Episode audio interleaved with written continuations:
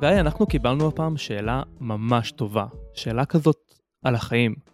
כל השאלות שאנחנו מקבלים הן שאלות על החיים, לא? תמיד זו שאלה על חיים של מישהו, אבל הפעם זו שאלה על החיים. בוא, בוא נלך ישר לשאלה. נתן שואל, אני נמצא בזוגיות ארוכה כשלוש שנים, עם מישהי שאני מאוד אוהב, ויש לנו חיבור נהדר. אבל מצד שני, יש גם לא מעט מגרעות לזוגיות שלנו. מדובר על בעיות יסודיות, כמו היעדר תשוקה או אינטימיות, על אף השותפות הטובה מאוד בין שנינו.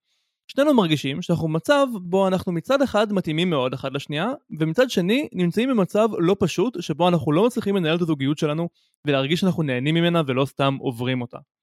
העניין הוא שלפחות לגביי זה לא מסתכם בזה. אני אישית בן אדם מאוד תחרותי, מאוד שאפתן, מאוד שואף למקסם את הכל בקריירה שלי ולהגיע לכל הדברים הכי אופטימליים. מה שמוביל אותי למחשבות די דומות בתחומים אחרים. לדוגמה, אני היום עובד במשרה בהייטק, משרה שלהרבה דעות היא טובה, אפילו טובה מאוד, מבחינת תחום התעסוקה, אפשרויות להתפתח, תנאים וכולי. אבל לעיתים די קרובות אני מרגיש שאני לא ממצה את עצמי, ששוב אני מתכנס למקום הנוח. בעבודה זה בא לידי ביטוי בימים בהם העומס הוא נמוך והעיסוק הוא לעיתים תכופות טפל. ובאמת הרבה פעמים האתגרים הניתנים לי בעבודה לא ממלאים אותי, ובזמן הנותר לי ביום מחפש עוד ועוד לעשות ולאתגר את עצמי. המוטיב שמאגד את שתי הבעיות הללו הוא שמעבר לבעיות האמיתיות שנמצאות בסיטואציה עם בת הזוג או עם העבודה, אני מגיע למצב מחשבתי בו קשה לי להחליט האם אני במקום נוח, שהוא טוב אבל לא מספיק, או במקום טוב שיש לו אמנם מגרועות אבל נכון להישאר בו. נכון שדיברנו על בעיות מעט חופפות בפרקים קודמים, למשל בפרק על לחם המחמצת ונישואין, או בפרק על החלפת קריירה ומהפכה מדעית או מהפכה פוליטית, אבל אני שואל את השאלה כיוון שחשוב לי לדעת בעיקר להמשך החיים, איך אני יכול להרגיע את עצמי, או לפחות לקבל פרספקטיבה חדשה על ההתלבטות הזו. טוב, אם נתן לא היה כותב לנו ממש במפורש בתוך השאלה על הפרקים הקודמים שבהם עסקנו בסוגיות דומות, אז ממש היה קל להגיד להחליט האם משהו הוא נוח או נכון, זה כמו לחם מחמצת, היה ממש ממש קל להגיד את זה. אז אני אוהב את הרפרנסים האלה לפרקים קודמים שלנו, ובאמת זה מראה שיש פה איזה פן אחר של השאלה. כלומר, זו שאלה שבה נתן רוצה להימנע מלשלם את המחיר על להישאר בתוך משהו יותר מדי זמן, שזה משהו ש, שנורא מטריד אותו, ונראה לי שהרבה מהשאלה שלו זה איך הוא יכול לגלות מהר מה נכון, האם מה שנוח לו כרגע הוא גם נכון, זה מה שאני רואה פה. כן, הפרק על לחם המחמצת והנישואין זה הפרק הכי ישן שלנו שעדיין נמצא בתחילת הפיד, פרק 3. ושם אה, הראל שם בדוי סיפר שהוא יוצא עם מישהי שבעה חודשים, ואני מצטט את הראל, זה הולך מאוד טוב וכיף לי איתה ממש, אבל לפעמים אני מרגיש קצת לחץ מזה, כי מה יקרה אם בסוף אני אתחתן איתה? וזה באמת uh, התלבטות מאוד דומה, התלבטות של נתן. Uh, אני חושב שההבדל הגדול הוא שהבנו מהראל שהוא יותר צעיר והוא במקום הרבה יותר התחלתי. כלומר, uh, הראל היה עם חברה שלו שבעה חודשים, uh, נתן בזוגיות שלוש שנים, וגם אני מקבל פה רושם שהוא אה, אדם קצת יותר מבוגר, והוא כנראה פחות ירגיש בנוח עכשיו לדלג בין אה, בחורות, לדלג בין עבודות כדי לגלות אה, מה טוב לו ומה לא, שזה בגדול הייתה העצה שלי. בתקופה ההיא היה לי קטע של לתת עצות מאוד רובוטיות מתמטיות, אז אני אמרתי להראל שהוא צריך לעשות כמו בבעיה מתמטית בשם בעיית המזכירה. אתם מוזמנים לחזור ולשמוע את כל הפרטים, אבל בגדול זה אומר תעבור כמה בחורות, תנסה אותן רק כדי להבין בערך מה יש שם בחוץ, ותיפרד מהן אפילו אם אתה מאוד מרוצה, כי אולי פגשת מישהי שהיא ממש סבבה, אבל אתה לא יודע אם יש מישהי שהיא פי אלף, אז אתה חייב לקבל איזשהו רושם של uh, מה המצב. ואז אחרי שעברת מספיק בחורות כדי שיהיה לך איזשהו רף, אז תבחר את הבחורה הבאה שהיא מעל הרף הזה שגילית. שאני מודה שהיום לא הייתי נותן את העצה הזאת, ואולי זה מועיל למישהו הרבה יותר צעיר, אבל אני חושב שבשביל נתן זה בבירור לא מאוד עוזר לו, כי יש כזו עלות גבוהה לוותר על מה שיש לו כבר. כלומר, הוא לא בזוגיות שרק עכשיו עולה השאלה של האם זה רציני, אלא הוא שלוש שנים עם האישה הזאת, ויש כל כך הרבה דברים טובים שהוא לא רוצה לוותר עליהם, ואם הם כן ייפרדו, אז יעבור הרבה מאוד זמן עד שהוא יגיע לחיבור דומה עם מישהי אחרת. ואני חושב שגם המודל שלך על אה, לחם המחמצת אולי יותר מועיל לאדם צעיר יותר מאשר לנתן. בגדול אתה אמרת שבמקום אה, להיפרד מהבת זוג שלו ולחפש מישהי שהיא יותר מוצלחת או יותר מתאימה, אז יותר חשוב להישאר ולהשקיע ולטפח משהו ביחד, ואז הערך יגיע מהביחד הזה. ואני חושב שנתן מאוד מסכים איתך, והוא מזכיר את זה בשאלה שלו, שיש להם שותפות ושהם אה, בנו את זה ביחד לאורך שנים, אבל נתן שואל שאלה יותר עמוקה כאן, הוא אומר, אם יש משהו מהותי ששבור ואי אפשר לתקן אותו, אז כל ההשקעה הזאת, כל ההטפחה של הלחם המחמצת, היא אה, בזבוז של זמן, והיא רק תגרום לכאב יותר גדול, כשבסוף נבין שאין שום סיכוי להציל את המצב, כי זה משהו שמלכתחילה לא עבד. והדבר הזה גם מזכיר לי משהו שאמרנו לפני שני פרקים בפרק לעבור להייטקס זה כמו סמים פסיכדליים שאתה דיברת על הקונספט של אה, למידת מכונה כתת מודל בתוך המודל שלך על זה שלפעמים אנחנו מגיעים למקסימום מקומי וכדי לדעת אם אנחנו יכולים להגיע לנקודה באמת יותר גבוהה ולא רק לגבעה קטנה בדרך להר הגדול אנחנו צריכים להכניס קצת רעש למערכת כי אפשר להתבלבל ואני חושב שזה בעצם הדבר שעליו נתן מדבר, על הבלבול הזה של טוב לי, אבל אולי יכול להיות לי יותר טוב במקום אחר. אז uh, הוא יכול גם uh, לקבל השראה מהפרק ההוא שהיה ממש לא מזמן. נכון, אבל אני גם חושב שנתן uh, מצביע על הסכנה בחשיבה מהסוג הזה. ששוב, זו חשיבה שאני הצעתי יותר מפעם אחת בעבר, ובהרבה מקרים זה מתאים, אבל נתן אומר שהוא מפחד שהוא יהיה תקוע במצב הזה של לחפש את הטוב, או לחפש איפה מה שיש לו זה לא מספיק, וזה מאוד יפה שהוא מסוגל להפנות את המבט כלפי עצמו. כלומר, הוא חושב שאולי יש בעיה בזוגיות, אולי יש בעיה בעבודה, אבל הוא לא עוצר שם ואומר אולי אני לא באופטימום, אולי אני צריך איזשהו טריק כדי למצוא את הדבר הטוב יותר, אלא הוא מפנה את המבט כלפי עצמו. שזה ממש לא מובן מאליו, לא כולם מסוגלים לזה. הוא שואל בעצם מתי להפסיק. כלומר, אני חושב שאפשר להסכים שלתקופה מסוימת בקריירה, תקופה מסוימת בזוגיות, זה נכון ובריא וחשוב לתהות ולחשוב ולחפש את הדבר הטוב יותר, אבל מה שנתן אומר, ואני חושב שהוא מאוד צודק, זה שבשלב כלשהו חייבים להתחיל ליהנות ממה שיש לך. חייבים לעבור מהחיפוש הזה למצב של לשמוח במה שיש לך ולא כל הזמן להטיל ספק. ואני חושב שנתן מרגיש שהוא מטיל כאן ספק אולי בצורה מוגזמת. שזה משהו שאי אפשר לענות לו מתוך החשיבה הזאת של איך להטיל ספק בצורה יותר יעילה. אני מרגיש שאתה תוקף את זה מזווית שהיא קצת שונה מהזווית שלי אבל יכול להיות שאנחנו נגיע למסקנות דומות. אבל אני רוצה לטעון בפרק הזה שלדעת אם משהו הוא נכון או רק נוח זה כמו לנתח שיחות יומיומיות.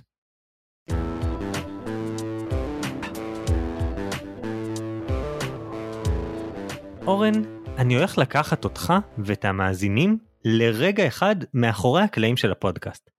כשאני עורך את הפודקאסט, הרבה פעמים אני חותך מילים, ליפסוסים, כל מיני אה למיניהם, קטעים שאמרנו פעמיים או ניסחנו מחדש, ויש אתגר אחד שאני צריך להתמודד איתו כל פעם מחדש. המרווח בין משפטים. כשבן אדם מסיים משפט אחד ועובר למשפט אחר, כמו שאני עשיתי הרגע, כמה זמן להשאיר שם?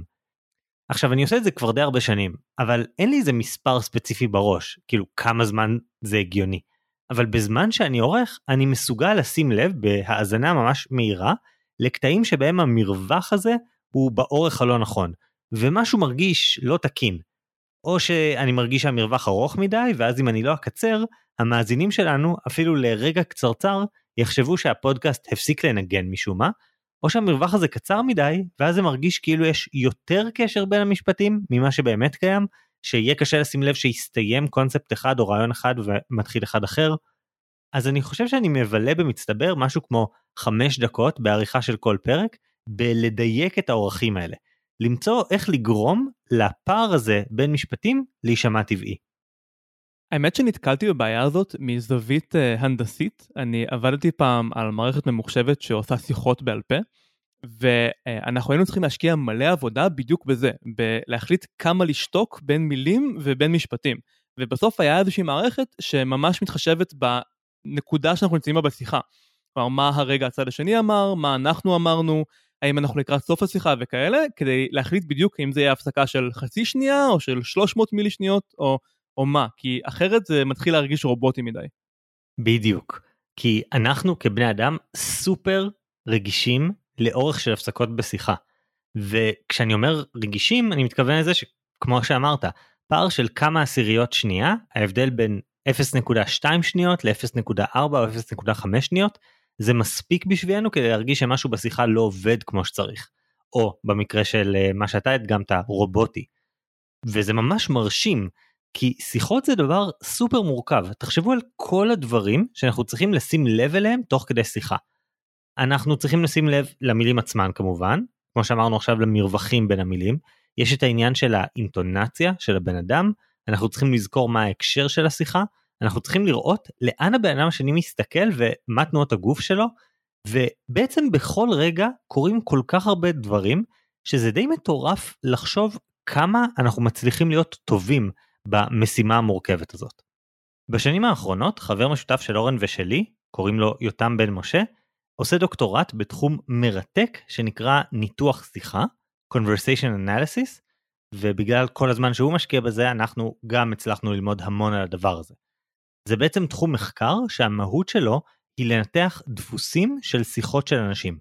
ממש להקליט שיחות, קצרות של כמה דקות או ארוכות של שעה-שעתיים, ואז לתמלל אותן בצורה מיוחדת שממש מסמנים כל דבר כזה שקרה באינטונציה, אה, בהחלפת התורות וכן הלאה, ואז לנתח מה בעצם קרה ומתי. וכשמנתחים שיחות באופן הזה מתחילים לשים לב להמון פרטים קטנים. איך ומתי אנשים יודעים שהגיע הזמן להחליף תור בשיחה, מה קורה כשיש עצירות יותר מדי ארוכות בין משפטים בתוך שיחה או יותר מדי קצרות, מה הדברים שאנשים מצפים או לא מצפים לשמוע ואיך זה משפיע על התקדמות השיחה, ואפשר האמת גם ללמוד מזה על איך לשפר את היכולת שלנו לשלוט בשיחות יותר נכון. יש ממש תחום שלם של ייעוץ לנגיד אנשים שמפעילים מוקדים טלפונים על איך לנהל את המוקדים באופן שיביל יותר שיחות לתוצאה מוצלחת באמצעות שימוש במילים הנכונות, בהפוגות הנכונות וכן הלאה. אני חושב שזה חלק מהעולם השלם של התקשורת שמעבר למילים, וזה חלק גדול מהסיבה למה אנחנו מרגישים שיותר טוב לדבר בזום מאשר בהודעות, ושיותר טוב להיפגש פיזית מאשר בזום, כי יש את כל הסיגנלים המאוד מאוד קטנים האלה, שפשוט קשה או בלתי אפשרי לקלוט אותם אה, במדיומים הפחות אינטימיים. אז בהודעות אין את כל הדקויות האלה של הפאוזות בין השיחות והאינטונציה, ואפילו בשיחת זום אז יש קצת דיליי אז לא הכל לגמרי ברור ואני לא רואה את כל הגוף שלך אז השפת גוף טיפה פחות ברורה ובעצם כמה שאנחנו יותר קרובים פיזית זה לא סתם שבא לנו להיות באותו חדר אלא באמת כשאנחנו באותו חדר יש יותר רובדים של תקשורת שעוברים בינינו. זה ממש ממש מדויק וכשאתה קורא עוד יותר לתחום הזה אתה מגלה בעצם כמה דברים שונים מתרחשים בזמן אמת וכמה זה מדהים שאנחנו בכלל צריכים לעקוב אחרי הכל. אז לפני כמה חודשים ביקשתי מיותם המלצה על שער כניסה טוב לעולם הזה כי הייתי חייב לדעת על זה עוד ויותם הפנה אותי לפסיכולוגית בשם אליזבת סטוקו שכתבה את הספר שהפך להשראה של הפרק הזה. Talk, The Science of Conversation. אחד הרעיונות המארגנים העיקריים של סטוקו הוא הרעיון של ה-Conversational Race Track, מסלול המרוץ של השיחה. היא מסבירה שבכל שיחה יש כל מיני פרויקטים שאלה דברים שאנחנו מנסים לעשות ביחד, נניח להחליט לאיזה סרט הולכים, ובשיחה אנחנו עושים מאמץ משותף כדי להתקדם בכל מיני פרויקטים אחד אחרי השני ולהתקדם קדימה. ומסלולי שיחה כאלה כמעט תמיד מתחילים בפתיחה סופר סטנדרטית. הזמנה לשיחה ומענה, אחר כך יש ברכות, היי שלום וכן הלאה, אז סבב מה שלומך, הכל בסדר איך אתה, כזה בממש רובוטיות כזאת, ואז אחרי שפתחנו את השיחה כמו שצריך, שעשינו את הדברים בסדר הנכון ולפי כללי הטקס, רק אז אפשר להתחיל להתקדם הלאה לפרויקט הבא שהוא ממש בתוך השיחה. אז אתה אומר שהעניין הזה של ההיי מה שלומך זה לא סתם טקס, אנחנו לא עושים את זה רק כי ראינו אנשים אחרים עושים את זה, אלא זה פרויקט שהמטרה שלו זה לוודא ששנינו קשובים ושנינו מעוניינים uh, לנהל את השיחה הזאת, וזה מניח את הקרקע לעניין הבא. כלומר, התקשורת האמיתית היא לא במילים, אלא בעצם זה שיש uh, קריאה ומענה כמה פעמים, ואז אנחנו יודעים ששנינו על אותו גל. אני לא חושב שאפשר להגיד שזה לא משהו שלמדנו מהסביבה, אבל זה היה יכול להיות טקס אחר. אבל כן, זה טקס שמתניע שיחה, ואז אפשר לעבור לדבר הבא. העניין הוא שלא תמיד אנחנו מתקדמים במסלול הזה בצורה חלקה. ובגלל שהעולם הזה של ניתוח שיחה תמיד מתבסס על ניתוח של שיחות, בואו נשמע את אחת הדוגמאות הקלאסיות שסטוקו אוהבת לתת. You been all morning? Hello. Um, I've been at a music workshop. How are you? I'm okay. Good. טוב, בגלל שזה באנגלית וזו הקלטה של שיחת טלפון, אני אגיד שוב את מה ששניהם אומרים בעברית ואז נוכל לשמוע את זה שוב. אז הטלפון מצלצל, גורדון הגבר אומר הלו, אז דנה אומרת הלו, where have you been all morning? איפה אתה היית כל הבוקר? ואז גורדון עונה שוב הלו, הפעם יותר בקול. הוא אומר um, הייתי בסדנת מוזיקה, I've been at a music workshop. How are you? איך את? היא עונה I'm okay, וזה מסתיים בזה שהוא אומר יופי, good. עכשיו אלה המילים, בואו נשמע את זה שוב כדי להבין מה בעצם קורה שם ונראה אם אורן מצליח לזהות משהו ש, שבו המסלול אה, לא התקדם כצפוי. Hello.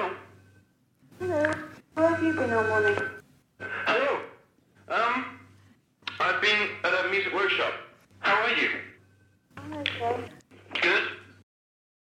כן, אני, אני קולט פה שמשהו לא בסדר. כלומר, גורדון אומר הלו, ואז במקום שדנה תגיד היי, ואז גורדון יגיד גם כן היי, ואז דנה תוכל להגיד למה היא התקשרה, אז במקום זה אה, גורדון אומר הלו, והיא אומרת היי, where have you been all morning. כלומר, לא רק שהתוכן של השאלה זה לדרוש תשובה על משהו, זה משהו קצת אה, אגרסיבי, אלא עצם זה שהשאלה הזו נשאלת לפני שהם סיימו את ההיי היי שלהם, זה מראה שדנה עצבנית על גורדון. ואז גורדון עונה בהלו, זה כאילו הוא לא קלט שהמצב השתבש אז הוא נותן את השלב הבא בטקס, או שהוא כן קלט והוא מנסה בכוח להחזיר את המצב למוטב, או במילים אחרות הוא מנסה להגיד לה, תירגעי, אל תכעסי אליי, בוא נהיה נחמדים אחד לשנייה, אז כאילו בוא נמשיך עם ההלו. ואז הוא קצת מעורער מזה, אז הוא אומר אם, כי הוא לא בטוח מה לעשות, אם הוא רוצה להמשיך את הכאילו הזה, שהכל בסדר, או שהוא רוצה להיכנס לריב, שדנה הזמינה אותו להיכנס אליו. ואז הוא עונה לה לשאלה, הוא אומר, הייתי בסדנת מוזיקה. ואולי הוא חושב שעכשיו שהוא ענה לה לשאלה, אז היא, אז היא תחזור לשיחה הנורמלית שאמורה להיות, אבל היא שותקת, יש, יש שם איזה פאוזה, ואז הוא עושה לה, מה שלומך? כאילו, הוא שוב פעם מזמין אותה לתת תשובה נורמלית, תשובה רגועה של שני אנשים שסבבה אחד עם השני, והיא עונה לו, I'm okay, אבל איך שהיא עושה את זה, שוב, יש איזושהי פאוזה, אולי זה משהו בטון דיבור שלה, אני מרגיש כאילו, היא אומרת I'm okay, אבל היא מתכוונת, אל תחשוב ששכחתי שנעלמת כל הבוקר. אני עונה לך, אז אני לא שובר את הכלים לגמרי, אבל אני עדיין עצבנית. וגורדון עם גוד, ששוב זה גוד כזה של אני מתעקש להעמיד פנים שהכל בסדר, אני לא רוצה להכיר בדברים, ש... בטענות שיש לך כלפיי, אלא מבחינתי אנחנו בשיחה נורמלית ואני הולך אה, להשתמש בתורות שלי בשיחה כדי לאכוף את זה, כדי למנוע את הריב הזה שאני מרגיש שאתה מגיע. כן, זה ניתוח ממש מדויק של השיחה ושל מה שקורה שם, ומה שמדהים זה שבעצם מנתחי שיחה מזהים את כל הדבר הזה שהולך להתפרק עוד לפני שדיינה אומרת משהו, עוד לפני זה, כי יש שם, ממש בתחילת השיחה, הוא אומר הלו, ויש פאוזה של 0.7 שניות. בואו תשמעו רק את הכמה שניות הראשונות כדי לשמוע את הפאוזה הזאת. Hello. You been all morning? כלומר, הפאוזה הזאת, שהיא ארוכה מהרגיל, היא כבר איתות לזה שירדנו מהפסים. שמשהו לא תקין. אם השיחה הייתה נורמלית, לא הייתה פאוזה כזאת ארוכה. אם זה היה קורה, כמו שאורן הזכיר קודם, בזום, אז מילא, כי בזום יש דיליי, אז אנחנו מוכנים להכיל יותר עיכובים אחרי שהתרגלנו לזה, אבל בטלפון שבו אין עיכובים כאלה, ממש לא. זה כאילו ממש איתות שזה לא תקין. ובעצם כשאליזבת סטוקו מסתכלת על השיחה הזו, היא מתארת שיש פה בעצם דינמיקה שנקראת דינמיקה של first mover, שזה בן אדם שעשה איזשהו מהלך לא תקין. כלומר פעל מחוץ לתור שלו או בצורה לא צפויה. וכשמישהו עושה דבר כזה בשיחה, זה שם את הבן אדם בצד השני בעמדה בעייתית. גורדון היה יכול להגיד לה, רגע, מה זה התוקפנות הזאת? אבל אז מה הוא היה עושה? הוא בעצם היה תוקף אותה בצורה הרבה יותר בוטה על משהו שהיא עשתה, וזה היה יכול לפוצץ את השיחה. מה הוא עושה במקום זה? הוא מנסה לתקן, הוא מנסה לחזור חזרה לנתיב הרגיל של השיחה, עם הלו, וממש לנסות להגיד כן, כן, הכל תקין, למרות שזה בלתי אפשרי. אנחנו יודעים שהשיחה לא במקום הנכון. אז זה בעצם דוגמה ממש קלאסית לאיך שיחה יכולה לסטות מהמסלול ממש ברגעים הראשונים. במילים אחרות, אתה אומר שלכל בני אדם יש מין חוש כזה שאנחנו לא לגמרי מודעים אליו, אבל כשמשהו לא בסדר בשיחה, אז יש איזושהי אינטואיציה, איזשהו ספיידר סנס אם תרצה, ואנחנו יודעים שמשהו לא בסדר בלי לדעת בדיוק מה ולמה. כלומר, גורדון בחיים לא היה יכול להגיד שהוא שם לב שהעיכוב בהלו היה 0.7 שניות, ולכן זה אומר שהיא עצבנית, אבל הוא כן יודע את זה, הוא מרגיש את זה ישר, כי זה משהו שטבוע בנו. ואולי זה מתחבר חזרה לשאלה של נתן. כי נתן אומר, אני בזוגיות או בעבודה, ואני מרגיש שמשהו לא לגמרי עובד, וכשאני מנסה לפרוט את זה, כשאני מנסה להפעיל על זה את המוח הרציונלי, את המערכות היותר מודעות שלי, אז אני לא מצליח בדיוק לשים לזה את האצבע, כלומר, יש דברים טובים, יש דברים רעים, אני לא כך יודע, אבל בעמוק בפנים שלי, במשהו הפחות מודע, אז יש איזשהו דגל אדום, אני מרגיש שמשהו לא בסדר. אז אני רוצה לקחת את זה צעד קדימה. יש את המשפט הידוע הזה של טולסטוי מאנה קרנינה, כל המשפחות המאושרות דומות זו לזו, כל משפחה אומללה, אומללה בדרכה שלה. כלומר, יש אלף דרכים לשבור שיחה. באמת, יכול להיות שאתם נגיד בכנס, ומישהו אומר לכם שלום, אבל אתם רוצים לתעדף את הזמן שלכם כמו שצריך, לדבר עם הבן אדם הנכון בזמן הנכון, אז אתם אומרים לו היי, אבל אתם מסתכלים לו מעבר לכתף ומחפשים מישהו אחר. אז משהו לא תקין. או שמישהו שואל אתכם מה שלומכם בתחילת שיחה, ואז אתם אשכרה עונים לו. אתם ממש אומרים לו מה שלומכם, ולא סבבה איך אתה. משהו השתבש.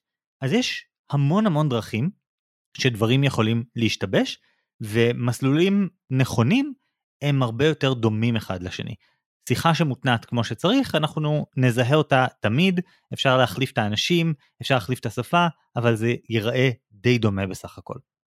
אז בעצם מה שאני אומר לנתן זה שכמו שיחה, מערכת יחסים וגם להיות מרוצה בעבודה, אלה דברים סופר מורכבים, שכדי שזה יעבוד כמו שצריך, המון דברים צריכים להצליח לעבוד כמו שצריך. אבל מהצד השני, אל מול המורכבות הזו, אנחנו עם הזמן נעשים יותר ויותר טובים בלזהות שמשהו לא עובד. לדעת שמשהו עובד טוב, זה ממש קשה. מה זה בכלל דבר טוב?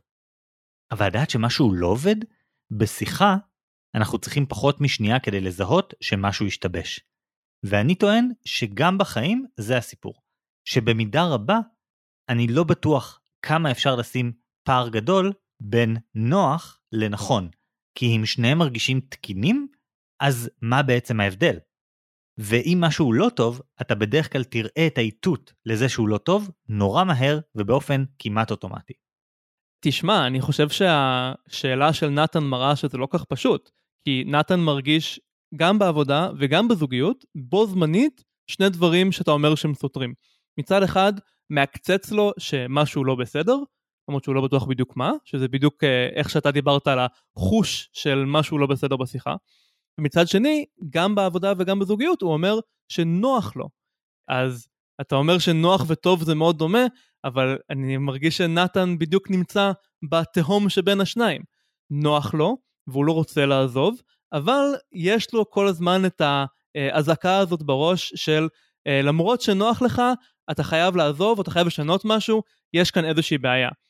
וגם הוא מרגיש את זה גם בעבודה וגם בזוגיות, מה שאמור לרמוז לנו שאולי הבעיה היא לא ספציפית באף אחד מהשניים, אלא הבעיה היא איפשהו בתוך נתן. אז אני לא אפסול עכשיו את האמירה שאולי באמת הבעיה היא איפשהו בתוך נתן, כי אני מסוגל להבין את הכיוון הזה.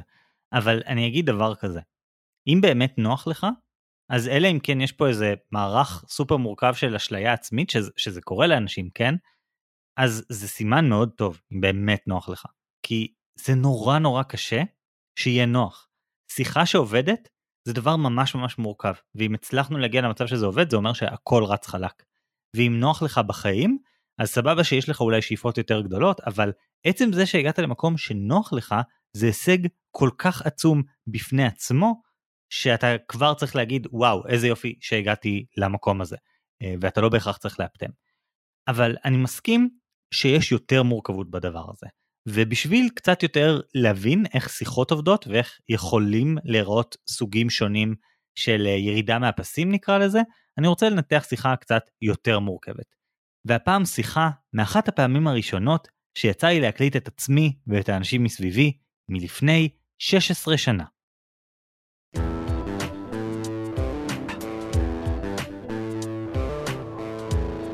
אוקיי, אז אני רוצה להשמיע הקלטה של שיחה, וכמו שאמרתי זו שיחה שאני הקלטתי אי אז בשנת 2006, אז בעצם יש בשיחה הזאת כמה אנשים, אז אמרתי שאורן ואני שם, אבל בנוסף יש את יותם המדובר, אה, שעושה היום דוקטורט בניתוח שיחה, וחבר רביעי שנקרא לו יוראי.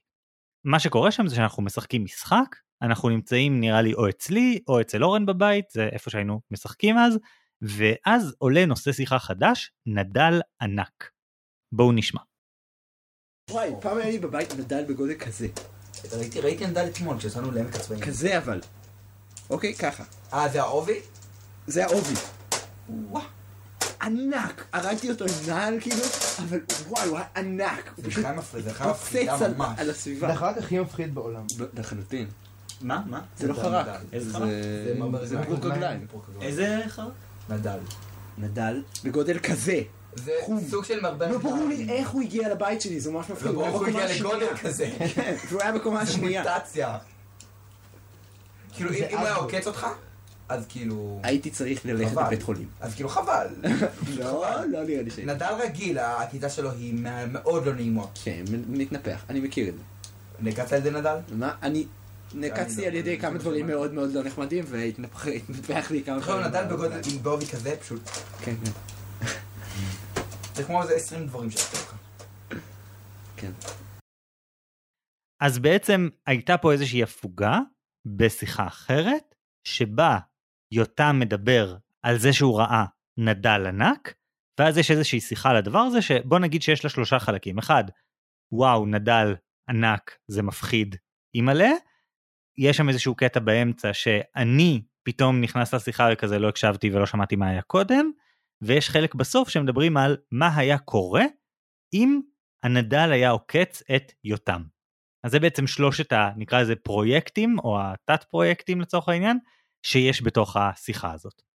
ואני רוצה לתת עכשיו מושג שיעזור לאורן לנתח את מה שקורה פה והעיקרון הזה נקרא תגובה רצויה. כל פעם שמישהו אומר משהו בכל שיחה פחות או יותר יש תגובה רצויה ותגובה לא רצויה. מה שאני רוצה לשמוע ממך ומה שאני שומע ממך בפועל האם אני רוצה לשמוע את זה או לא. ובגלל שבסוף מדובר פה בשיחה של טינג'רים כולנו בני איזה 17-18 אז אז מה שקורה זה שיש הרבה תגובות לא רצויות ומעין מאבקי כוח קטנים על לאן השיחה תתקדם. אז אני רוצה להשמיע ממש מקטע אחד קטן מתוך השיחה הזאת את הקטע שבו יותם מציג מכניס לשיחה את העניין של ראיתי נדל ענק. וואי, פעם היה לי בבית נדל בגודל כזה. ראיתי, ראיתי נדל אתמול כשיצאנו לעמק הצבעים. כזה אבל. אוקיי, ככה. אה, זה העובי? זה העובי. וואו. ענק! הרגתי אותו עם נעל כאילו, אבל וואי, הוא היה ענק. זה בכלל מפחיד, זה בכלל מפחידה ממש. על זה הסביבה. החרק הכי מפחיד בעולם. לחלוטין. אוקיי, אז אני חושב שעם הכלים שהבאת לי, אני יכול לנסות uh, להבין את מה שאתה קורא לו מאבק כוח.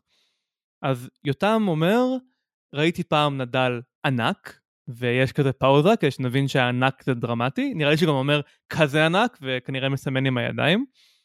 ואני חושב שהוא מתבאס מהתגובה של יוראי שאומר שהוא ראה נדל בעמק הצבעים. שלכאורה יוראי לגמרי זורם עם נושא השיחה ועונה משהו שמראה שהוא הקשיב ושאכפת לו והכל, אבל כמו שאנחנו רואים בהמשך, מה שיותם רצה זה שאנשים יתפעלו מכמה שהנדל הזה היה ענק. ובמקום לקבל איזה שיו, הוא קיבל תשובה מסוג אחר, והוא הראה שהוא לא מרוצה בזה שהוא בעצם חזר על אותם מילים שוב, נכון? הוא אומר ענק, וכנראה שוב מסמן עם הידיים. ומה שהוא בעצם אומר, לא במילים שלו, הוא אומר, תנסו שוב בבקשה לתת לי את התשובה שמתאימה למידע המדהים שאני עכשיו אמרתי, ואז יוראי אה, נותן את מה שהוא באמת רצה, שזה וואו. אז בעצם יש כאן מאבק כוח שבו יותם מנסה להשליט את הסמכות שלו על השיחה. לא רק שהוא הולך להכניס את הנדל, אלא הוא הולך להכניס את כולם למצב הנפשי שהוא מחפש. בדיוק. זה הפרויקט שיותם מנסה להכניס לתוך השיחה הזו, ואל מול הפרויקט הזה יש איזשהו מאבק כוח. עכשיו בסוף מקבלים את מה שרוצים, אבל היינו צריכים להיאבק קצת בשביל להגיע לשם. אז זה דוגמה אחת, אני רוצה להסתכל על עוד דוגמה אחת מתוך הקטע הזה, אה, זה ממש שתי שניות, וזה הקטע שבו אני, שלא הקשבתי לשיחה, לא קולט על מה מדובר. מה? מה? זה לא חרק. איזה זה- חרק? זה זה פרוק רגליים. איזה חרק? נדל. נדל בגודל כזה. בעצם מה שאני עושה פה זה כזה מה? מה? כלומר על מה אנחנו מדברים? עכשיו אני לא מקבל את התשובה שאני רוצה בדיוק אז אני שוב שואל מה? על מה אנחנו מדברים? מה קורה? כלומר אני מנסה לקבל איזושהי אוריינטציה ואז רגע אחרי זה אני מקבל את הדבר הזה. כלומר אנחנו סטינו טיפה מהמסלול עבורי לפחות בתור משתתף בשיחה היא סטינו מהמסלול אבל אנחנו מחזירים את השיחה חזרה לאותו המקום אחרי עוד טיפה תיקון קטן שאני צריך לבצע ואחרים משתפים איתי פעולה בלבצע את התיקון הזה אה, כולל איזושהי התנצחות קטנה על אה, זה שזה לא חרק אלא פרוק רגליים. זה יותר מזה, חגי. מה שקרה זה שאתה רק רצית לדעת מה נושא השיחה, אבל בטעות אתה תפסת צד במאבק כוח שאפילו לא הבנת שהוא קורה. כי אני אמרתי, נדל זה החרק הכי מגעיל, ומישהו מאחרים אמר, רגע, זה לא חרק, זה פרוק רגליים. ואז יש כאן מאבק כוח חדש ביני לבין אותו בן אדם, ואתה, בגלל שלא בדיוק הבנת, אמרת, מה, איזה חרק? ואז בטעות אתה עברת לצד שלי בריב הזה, ועכשיו במקום לענות לך על השאלה שאתה התכוונת לשאול, אה, יותם ויוראי צריכים לתקן אותך ולהגיד לא, לא חרק, פרוק רגליים. אז הנה עוד דוגמה לזה שיש עוד פרויקטים ועוד ניסיונות לעשות כל מיני דברים חלקם משותפים להבין על מה השיחה וחלקם מנוגדים. מי יודע יותר מי יודע איך באמת קוראים למשפחה או whatever של הנדל שהוא לא חרק אלא פרוק רגליים. אז זו דוגמה שנייה ואני רוצה שנסתכל על הדוגמה השלישית שזה כשאנחנו מדברים על מה היה קורה אם הנדל היה עוקץ את יותם. כאילו, אם הוא היה. עוקץ אותך, אז כאילו... הייתי צריך ללכת. לבית חולים. אז כאילו חבל. לא, לא נראה לי ש... נדל רגיל, העקיצה שלו היא מאוד לא נעימה. כן, מתנפח, אני מכיר את זה. נעקצת על ידי נדל? מה, אני נעקצתי לא, על ידי כמה לא דברים. מאוד מאוד לא נחמדים, והתנפח לי כמה עכשיו פעמים. נדל בגודל, עם בעובי כזה, פשוט. כן, כן. זה כמו איזה 20 דברים שעשו לך. אוקיי אז מה קורה בחלק הזה אורן?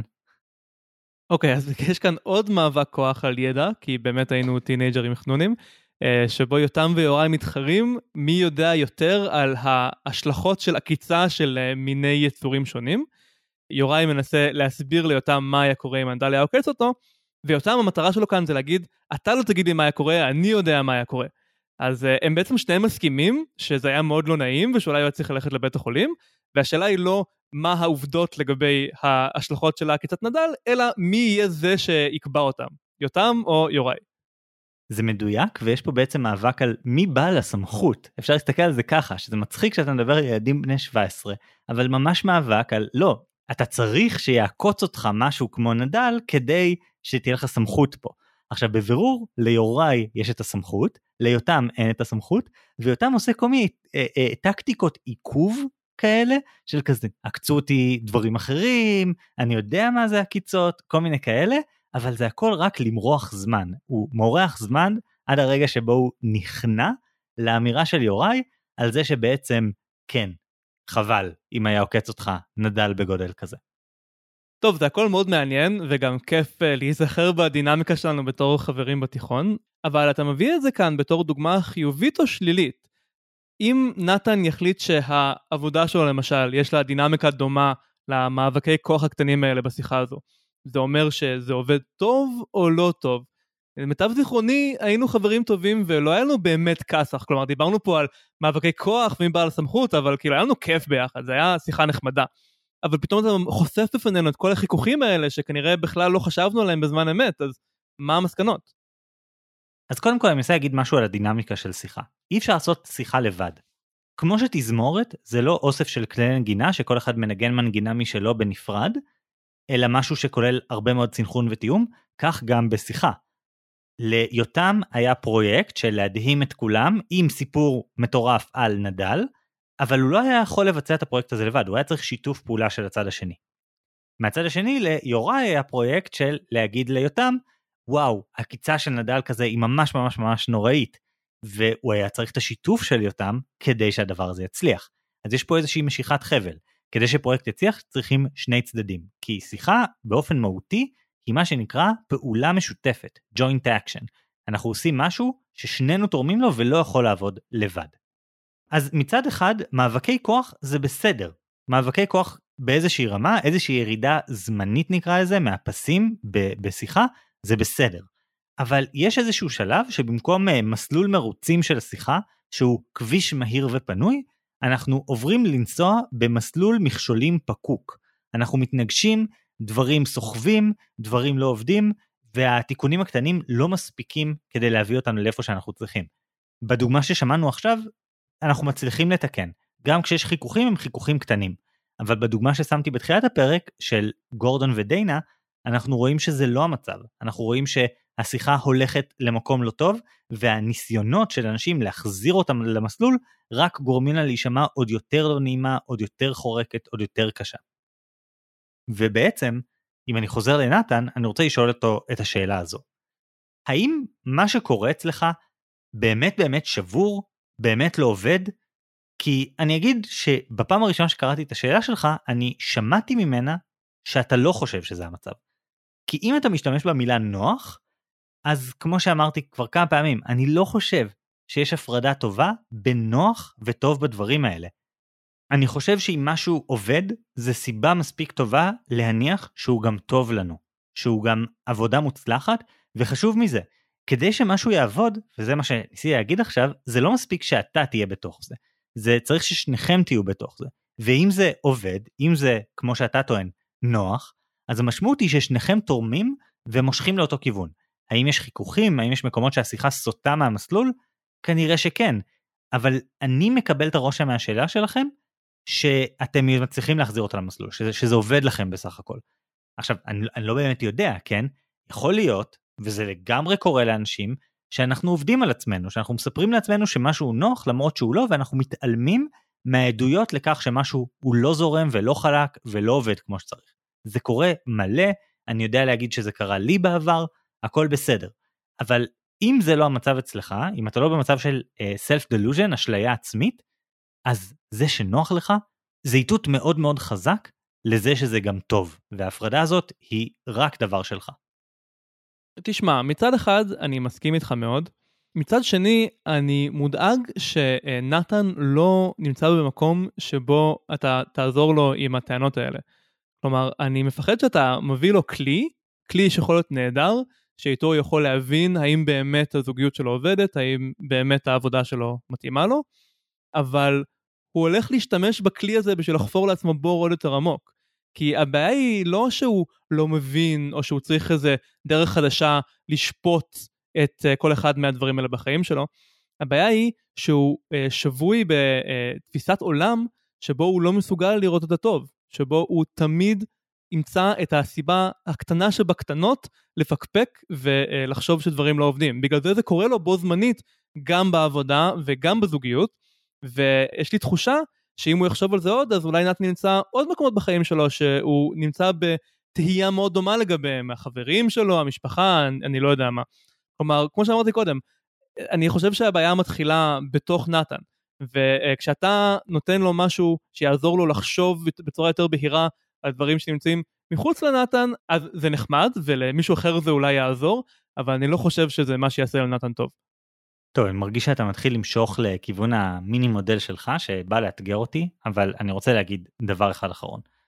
כן, נכון, יש פה עניין של אם זה מגיע מבפנים, מבחוץ, ויש לתפיסות שלנו לגבי מה זה נכון, המון כוח עלינו, וזה משפיע דרמטית על איך אנחנו רואים את החיים שלנו והאם אנחנו מרוצים. כמו שאומרים בבודהיזם, הצורך הוא אבי הסבל. מעצם זה שאנחנו צריכים משהו, אנחנו מייצרים לעצמנו סבל, ואני לגמרי מאמין בזה. אבל בכל זאת, אני חושב שאחרי שנים של ניסיון במערכות יחסים, לא כשאתה צעיר ועוד לא יודע כלום, כשאתה כבר מנוסה והסתובבת בעולם איזשהו זמן והיית במערכות יחסים שעבדו ובכאלה שלא עבדו, אני חושב שהיכולות שלנו מספיק מחודדות כדי להגיד לא, זה לא עובד. החיכוך הזה שאני מרגיש הוא לא מהמורה קלה בדרך שאפשר פשוט לתקן, אלא משהו מהותי שלא עובד.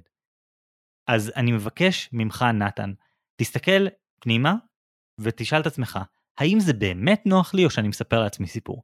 אם זה באמת נוח לך, אני לא חושב שאתה צריך לשאול את עצמך אפילו שאלה אחת נוספת.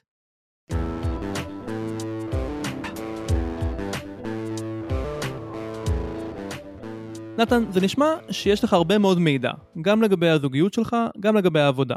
אתה לא נמצא במקום של עיוורון או בורות. אתה נמצא בכל אחד מהדברים האלה, הזוגיות והעבודה, די הרבה זמן, ואתה יודע לפרט עבור כל אחד הרבה דברים שאתה אוהב, וגם הרבה דברים שאתה לא אוהב. אז מה שיש לנו לפנינו זו לא בעיה של איסוף מידע.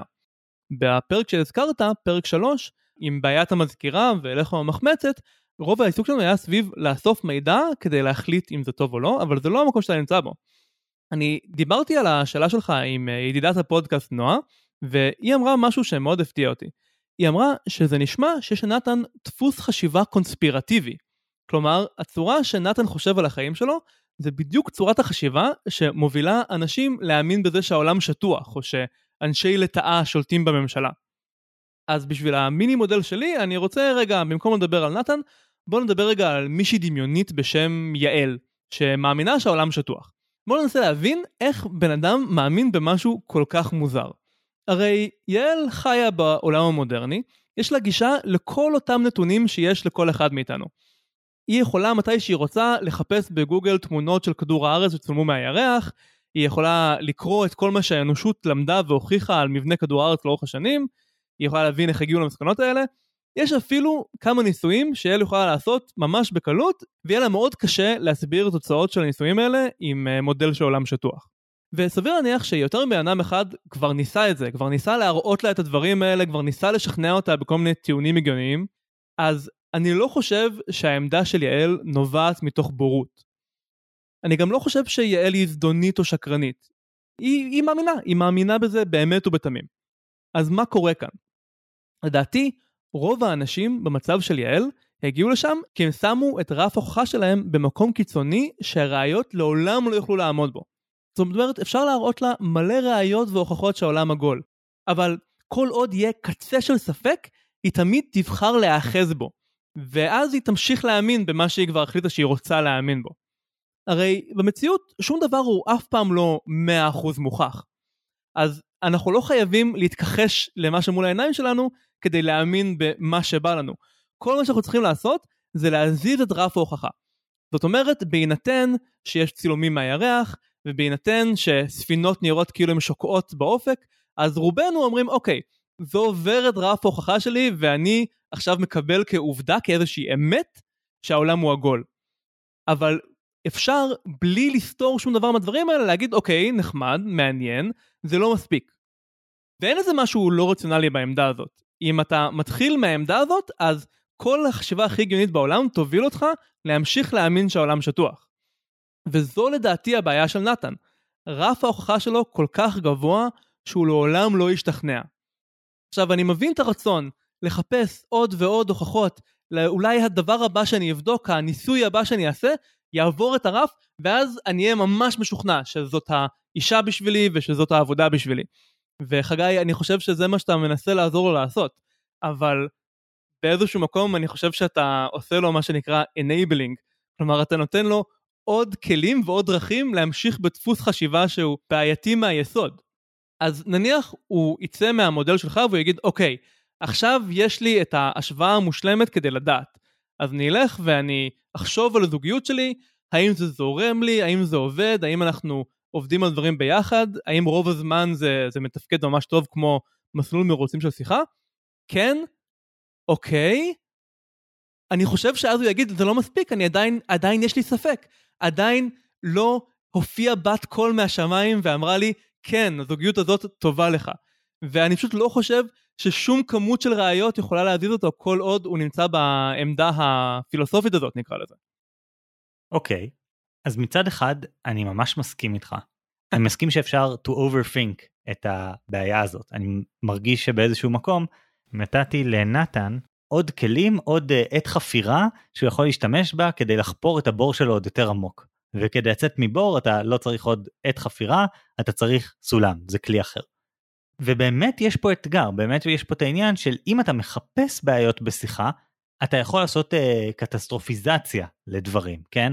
אתה יכול להסתכל על שיחה כמו השיחה השנייה שהבאתי, שהיא שיחה שמלאה בכל מיני מהמורות קטנות וכל מיני כאלה, אבל אז אתה יכול להגיד, כן, אבל זו אחלה שיחה, נהנינו, היה לנו כיף, צחקנו, היה טוב. היה לנו מאבקי כוח קטנים כאלה, אבל לא צריך אה, להתרגש מזה, הכל סבבה, תיקנו בסוף. ואם אתה חושב על זה יותר מדי, נראה שזה מה שאתה מנסה לומר, אז גם בשיחה הזאת אתה תגיד, וואי, זה, זה היה יכול להיות יותר טוב, זה לא שיחה מושלמת. ואני חושב שמה שחשוב להבין פה, לנתן, זה שהדבר הזה נכון לצד אחד בלבד. כלומר, אני טוען שאפשר לזהות רק כשמשהו הוא לא טוב. אנחנו לא יכולים לדעת שמשהו הוא כן טוב, אין דבר כזה בכלל, אבל כשמשהו הוא באמת באמת שבור, אנחנו נדע. זה נכון להרבה דברים, אתה יודע, זה כמו הגישה המדעית, כן? אפשר להפריך דברים, אי אפשר להוכיח משהו באופן פוזיטיבי. אז זה מה שאני אומר לנתן, אתה כנראה יכול לזהות כשמשהו לא תקין. אם אתה שואל את עצמך האם זה טוב מספיק, אתה כבר בשפיץ של הגבעה שעליה אתה מנסה לטפץ. אתה מנסה לעשות איזה אופטימיזציה. וזה המקום שאתה נותן דרור לנטייה הטבעית שלך לחפש כמו חובב תיאוריות קונספירציה איפה דברים לא עובדים. אהבתי את ההשוואה לשיטה המדעית כי זה אם נחזור רגע לקונספירציה זה בדיוק ההבדל בין מדע לפסאודו מדע נכון יש כל מיני אנשים שחושבים שהם עושים בדיקות מדעיות האם העולם שטוח אבל ההבדל הוא שהם לא באמת מנסים להפריך. זאת אומרת הם כבר יודעים מה הם רוצים שהתשובה תהיה ואפשר לעשות דברים שנראים ומרגישים מאוד מאוד כמו מדע אבל מסתבר שאם לא באים להפריך אלא כדי לאשש, אז אפשר להשתמש בזה כדי לגבות כל תיאוריה בעולם, כולל שהעולם שטוח. וכמו שאמרת, מדען, מה שהוא יעשה, הוא יגיד, אוקיי, ניסיתי וניסיתי להפריך, בינתיים לא הצלחתי, אז לבינתיים, עד שמשהו ישתנה, אני מקבל את הסברה הזאת שלא הצלחתי להפריך, כאילו זה אמת, אמת על תנאי נקרא לזה. וזה בדיוק מה שנתן גם צריך לעשות. אבל אולי מה שבריא במדע, שזה הסקפטיות המתמשכת הזאת, זה לא בריא בחיים האישיים. אם הייתי נתן, הייתי הולך יותר רחוק. לא הייתי אומר, אוקיי, בינתיים אני אשאר בזוגיות הזאת כי לא הצלחתי להפריך אותה, אלא אני הייתי עושה משהו שהוא אולי לא מדעי, והייתי אומר, אני באמת הולך לקבל על עצמי פנימית כאמת אמיתית שזו זוגיות טובה, כי פשוט אי אפשר לחיות אחרת. כלומר, אולי אפשר לעשות מדע, וצריך לעשות מדע, מתוך סקפטיות אינסופית מתמשכת, אבל אי אפשר לחיות ככה. באיזשהו שלב אני חייב להאמין למראה עיניי, לקבל את הכן שהעולם מנסה לתת לי, ופשוט לקבל את זה כאמת של ממש. לא אמת מדעית על תנאי, אלא אמת של ממש. או כמו שאמר לי מישהו פעם בצבא, בכל פרויקט יש שלב שחייבים לראות במהנדסים ולהתחיל לייצר. זאת אומרת, אם אנחנו נמשיך לשאול שאלות, אז אולי באיזשהו מובן נגיע יותר ויותר קרוב לאמת, אבל זה תוקע אותנו, כי אנחנו חייבים לצאת מהשלב של שאלת שאלות באיזשהו שלב. אני חושב שזה בדיוק המקום שנתן נמצא בו, וזו הסיבה שהוא בכזו דילמה קיומית לגבי אספקטים שונים של החיים שלו. אם פעם הוא היה דומה להראל משאלה שלוש, והוא לא ידע כלום על כלום, והדבר הנכון שלו לעשות היה לאתגר ולשאול שאלות ולהחליף עבודות ולהחליף זוגיות, וזה היה הדבר הנכון ובריא, אז כרגע הוא מתקשה לעבור פאזה. הוא אומר שהוא מצא זוגיות ועבודה שנראים לו טובים, אבל הוא מרגיש עדיין את הדחף הזה לבדוק, הדחף להיות מדען. ואני אומר, נתן, תפסיק להיות מדען. עברת את השלב הזה. קיבלת מסקנות שהן טובות מספיק, אפשר לחיות איתן, אתה תוכל לחיות איתן את שארית חייך בטוב, אבל רק אם תאמין שאתה יכול לחיות את שארית חייך בטוב ככה. וזה האתגר שלך, נתן. זה לא כרוך במודלים חדשים, או בניסויים נוספים, או בהוכחות נוספות, זה פשוט לקבל את החיים שלך כמו שהם ולשמוח בהם. אולי זה קצת נדוש, אבל אני חושב שזה מה שאתה צריך לשמוע כרגע.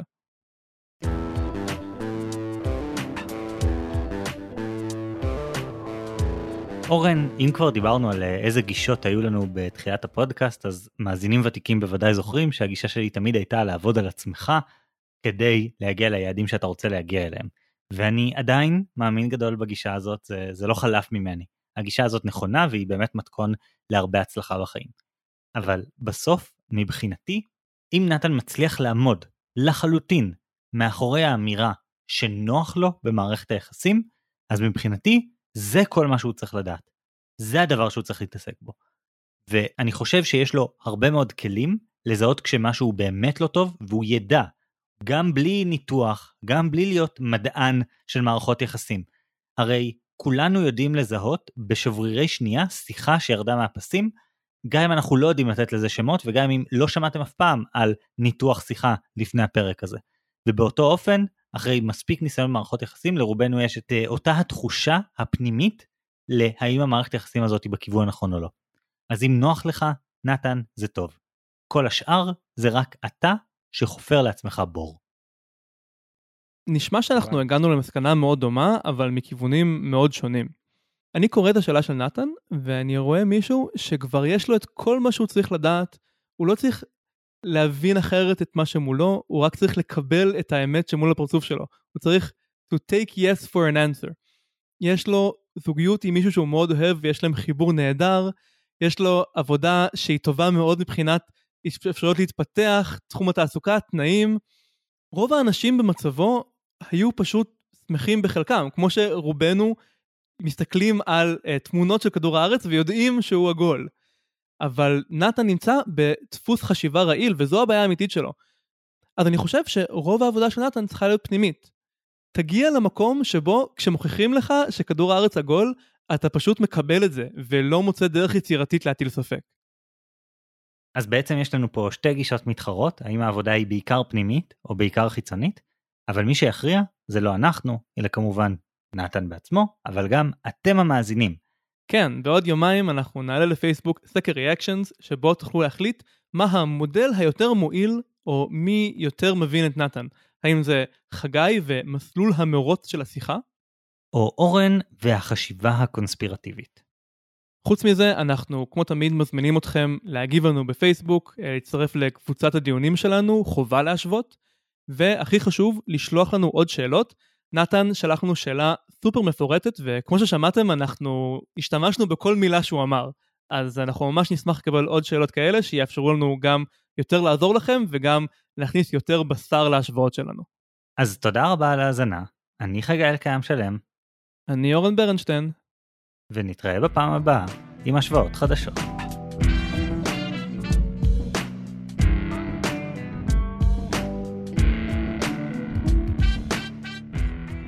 תשמע, בימים הראשונים של הסקר הייתי בטוח שאני הולך להיות מושפע לחלוטין. היה שלב שזה היה 8-1 לטובתך והאחד היה אני. כן, אני הייתי בטוח שאני הולך אה, להביס לחלוטין, אבל בפרק הקודם, נראה לי שזו הפעם הראשונה שזה קורה לנו, יכול להיות, שבעצם יש פה 50-50.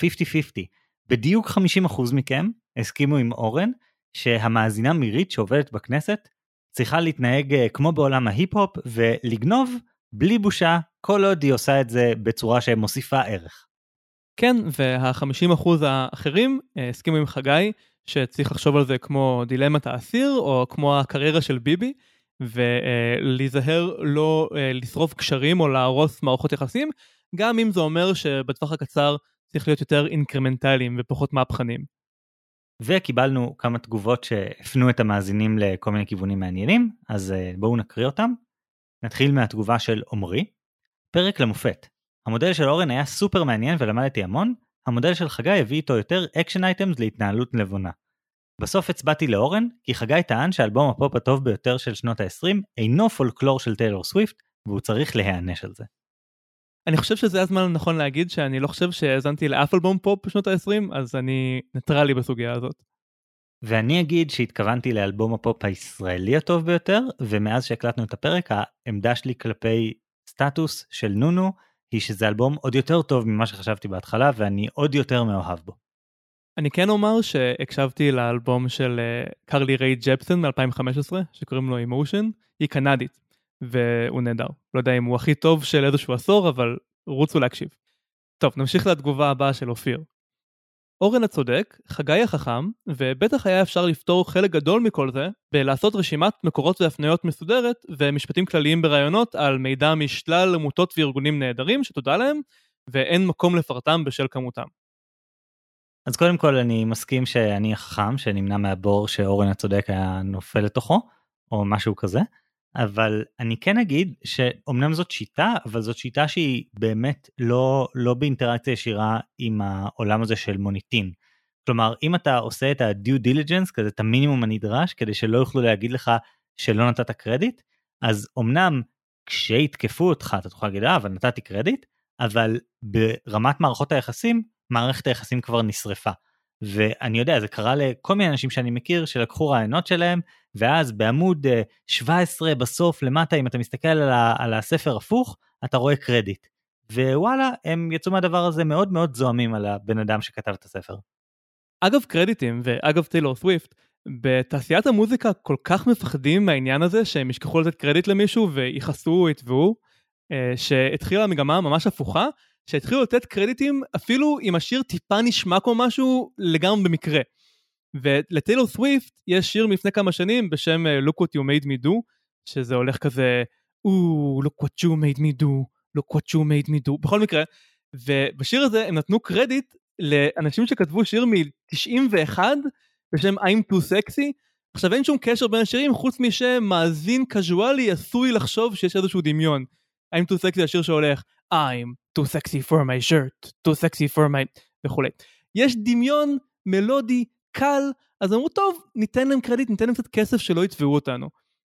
וזה בדיוק ההבדל בין לתת קרדיט בשביל כסת"ח לבין לתת קרדיט מהותי ואני חושב שבעולם מערכות היחסים בעולם המשפטי אתה צודק אבל בעולם מערכות היחסים לתת קרדיט ככסת"ח זה מורגש ככסת"ח וזה לפעמים יותר מכעיס כי זה כאילו הופך אותך ממישהו שהיית יכול לטעון שעשית טעות בתום לב למישהו שעשה טעות ברשעות כלומר אני חש... חשבת על זה שיתקפו אותך על זה עשית את הכסת"ח המינימלי ואנשים יחטפו את זה עוד יותר רע אז זה. זה הגישה שלי בנושא הזה. אה, נמשיך לתגובה של יאיר. אורן, אני עשוי לגלות עכשיו משהו שיפיל אותך. קהילת CC מיקסטר היא קהילה של מוזיקאים שחולקים את השירים שלהם, כולל הטראקים הנפרדים שמרכיבים אותו. האתר מלא במוזיקה מעולה מז'אנרים רבים, ובהחלט מקור מצוין לחובבי מוזיקה. האמת שהגבתי לעיר גם המוזיקה שאסור להשוות וגם המוזיקה של הפודקאסט השני שלי הספינר שתיהן לקוחות מ-CC מיקסטר וממש מטראק ספציפי בתוך שיר כלומר איפשהו אם תחפשו יפה תוכלו למצוא uh, את הטראקים הנוספים שמשלימים את uh, מוזיקת הפתיחה והמעברונים של שני הפודקאסטים. כן וה-CC ב-CC מיקסטר מתייחס ל-Creative Commons שזה רישיון שמוזיקאים יכולים uh, לשים את המוזיקה שלהם על הרישיון הזה וזה נותן זכות לכל מי שרוצה לסמפל לעשות רימיקס כתלות בפרטים של הרישיון uh, Creative Commons הספציפי. בעצם הקהילה הזאת היא ניסיון בדיוק לעקוף את כל הסוגיות האלה ולהגיד הנה מוזיקאים שישמחו אם תסמפלו אותם או אם תשתמשו במוזיקה שלהם. טוב נעבור לתגובה האחרונה של נירית. לא סובלת היפ-הופ ובבסיס אני ממש מסכימה ונוהגת לפי המודל של חגי ובכל זאת ההסבר של אורן גרם לי לחשוב על דברים אחרת ויבדוק את הנחות היסוד שלי אז הצבעתי לאורן למרות הכל. אני שמח שהשפעתי עלייך נירית ואם אני אוכל להשפיע עלייך עוד טיפה תקשיבי קצת להיפ-הופ אם את לא סובלת היפ-הופ באופן כללי אז אני חושב שלא נתת לזה מספיק צ'אנס זה ז'אנר מדהים וכל כך מגוון. אני אגיד שאני הקשבתי להמלצה של אורן מהפרק הקודם ואומנם אה, זה לא המוזיקה שאני אקשיב לה בשעות הפנאי כאילו בשביל הכיף כמו שאני מקשיב לסטטוס של נונו אבל זה כן מוזיקה מעולה כשאני נגיד רוצה לעבוד ורוצה לשים משהו כזה ברקע שהוא ממש ממש טוב ומצד אחד כיף לי כשאני שומע אותו ומצד שני הוא לא מפריע לי להתרכז אני מרגיש שזה נגע בזה ו... אבל כן יכולתי להעריך את המורכבות הממש אה, עסיסית נקרא לזה שנכנסה לתוך האלבום המטורף הזה מאד וילני. כן ואפילו נכנסתי לעולם של הראפ והפלואו והאזכורים האינטרטקסטואליים ברמת המילים שזה גם עולם מטורף והייתי שמח לחפור כאן עוד חצי שעה אבל אני אעצור כאן כי uh, הגיע הזמן לדבר על מה קראנו הפעם. אז חגי מה קראת?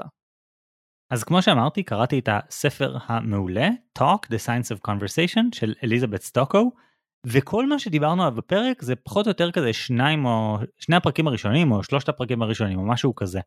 זה ספר שנכנס להמון המון זוויות של איך נראית שיחה והוא ממש מאמץ את הגישה הרווחת בתחום הזה שהיא גישה שאומרת בואו קודם כל נסתכל על השיחות ואז נגיד מה ראינו שם. זה פחות עובד בקטע של כזה בואו נעשה ניתוח סטטיסטי או נעשה כזה השערות ואז נבדוק אותן על הדאטה שיש לנו זה הרבה פעמים להסתכל על החומר ולראות מה החומר מספר לנו ואז מתוך זה לבנות את ההשערות. אז כאילו הראיות קודם המסקנות אחר כך. ויש לזה יתרונות וחסרונות. היתרון של זה הוא שתוך כדי שקוראים את הספר ממש אפשר ללמוד תוך כדי התנסות כמו מה שאורן עשה במהלך הפרק היום. להקשיב לשיחה או במקרה של הספר לקרוא שיחה ולנסות להבין מה אני רואה פה מה קורה פה מה מתרחש ואז לאט לאט להגיד הנה מצאנו תובנה אחת, הנה עוד אחת, אנחנו לאט לאט לומדים.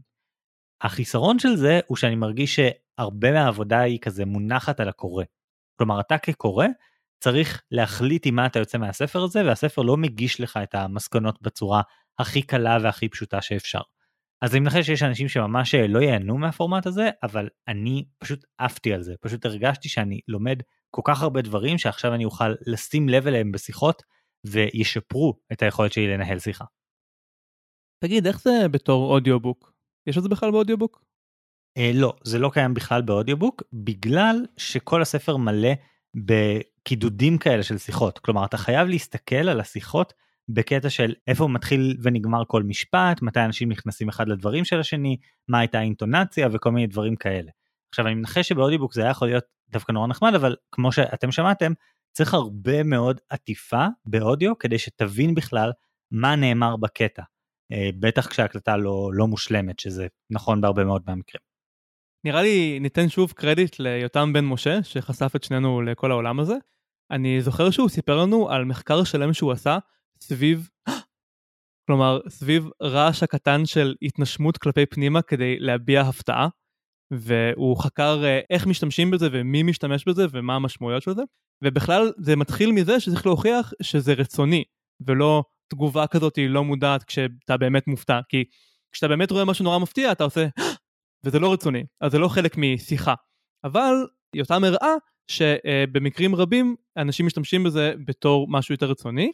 למשל, מישהו אומר משהו מפתיע והצד השני מחכה שהוא יסיים את המשפט ואז כשתורו מגיע הוא אומר אז זה לא תגובה גופנית אלא זה פסאודו מילה כזאתי שהיא בהשראת התגובה הגופנית. כן, כל המחקר של יותם באמת מגיע מהעולם הזה של דברים לא מילוליים, שאז יש לו את ויש לו את יאו, והשלישי זה אה, אז זה כאילו שלושת הדברים שהוא חוקר בדוקטורט שלו אם אני זוכר נכון. וזה ממש מדהים לראות איך אתה שם לב יותר לדברים האלה אחרי שבן אדם מסביר לך מה התפקיד שלהם בתוך שיחה ומה בעצם קורה לצורך העניין אה, יש כל מיני צלילים שאנחנו עושים שהמטרה שלהם היא לתפוס תור. היא פשוט לוודא שהתור לא עובר. כשאני או מישהו אחר אומרים בשיחה אה? זה בעצם כדי שלא יהיה מרווח כי מרווח יהיה סוג של איתות של עכשיו תורך. אז אני מנסה להחזיק את התור באמצעות להגיד אה או משהו כזה ואז אני שומר את השליטה אצלי. אז יש מלא מלא דוגמאות כאלה. הספר של אליזבת סטוקו גם נכנס המון לשיחות uh, פורמליות נגיד איך אנשים שמנסים למכור כל מיני שירותים uh, על פני קו טלפון uh, יכולים לעשות את זה באיזה מילים להשתמש ובאיזה לא על איך עובדים קווים למניעת התאבדות כל מיני דברים כאלה. אז זה באמת נותן מלא מלא דוגמאות, ואני מבטיח לכם שאם תקראו את הספר הזה, אתם לא תסתכלו על שיחה רגילה בחיי היומיום שלכם באותו אופן שוב. טוב, אני אצטרך לצאת מהבועה הרגילה שלי ולקרוא ספר פיזי. יש אה, דברים שמצדיקים את זה, למרות שאני כמעט תמיד באודיובוק. בכל מקרה, אה, נראה לי שזהו להפעם. אני אורן ברנשטיין. אני חגי אלקיים שלם. ביי.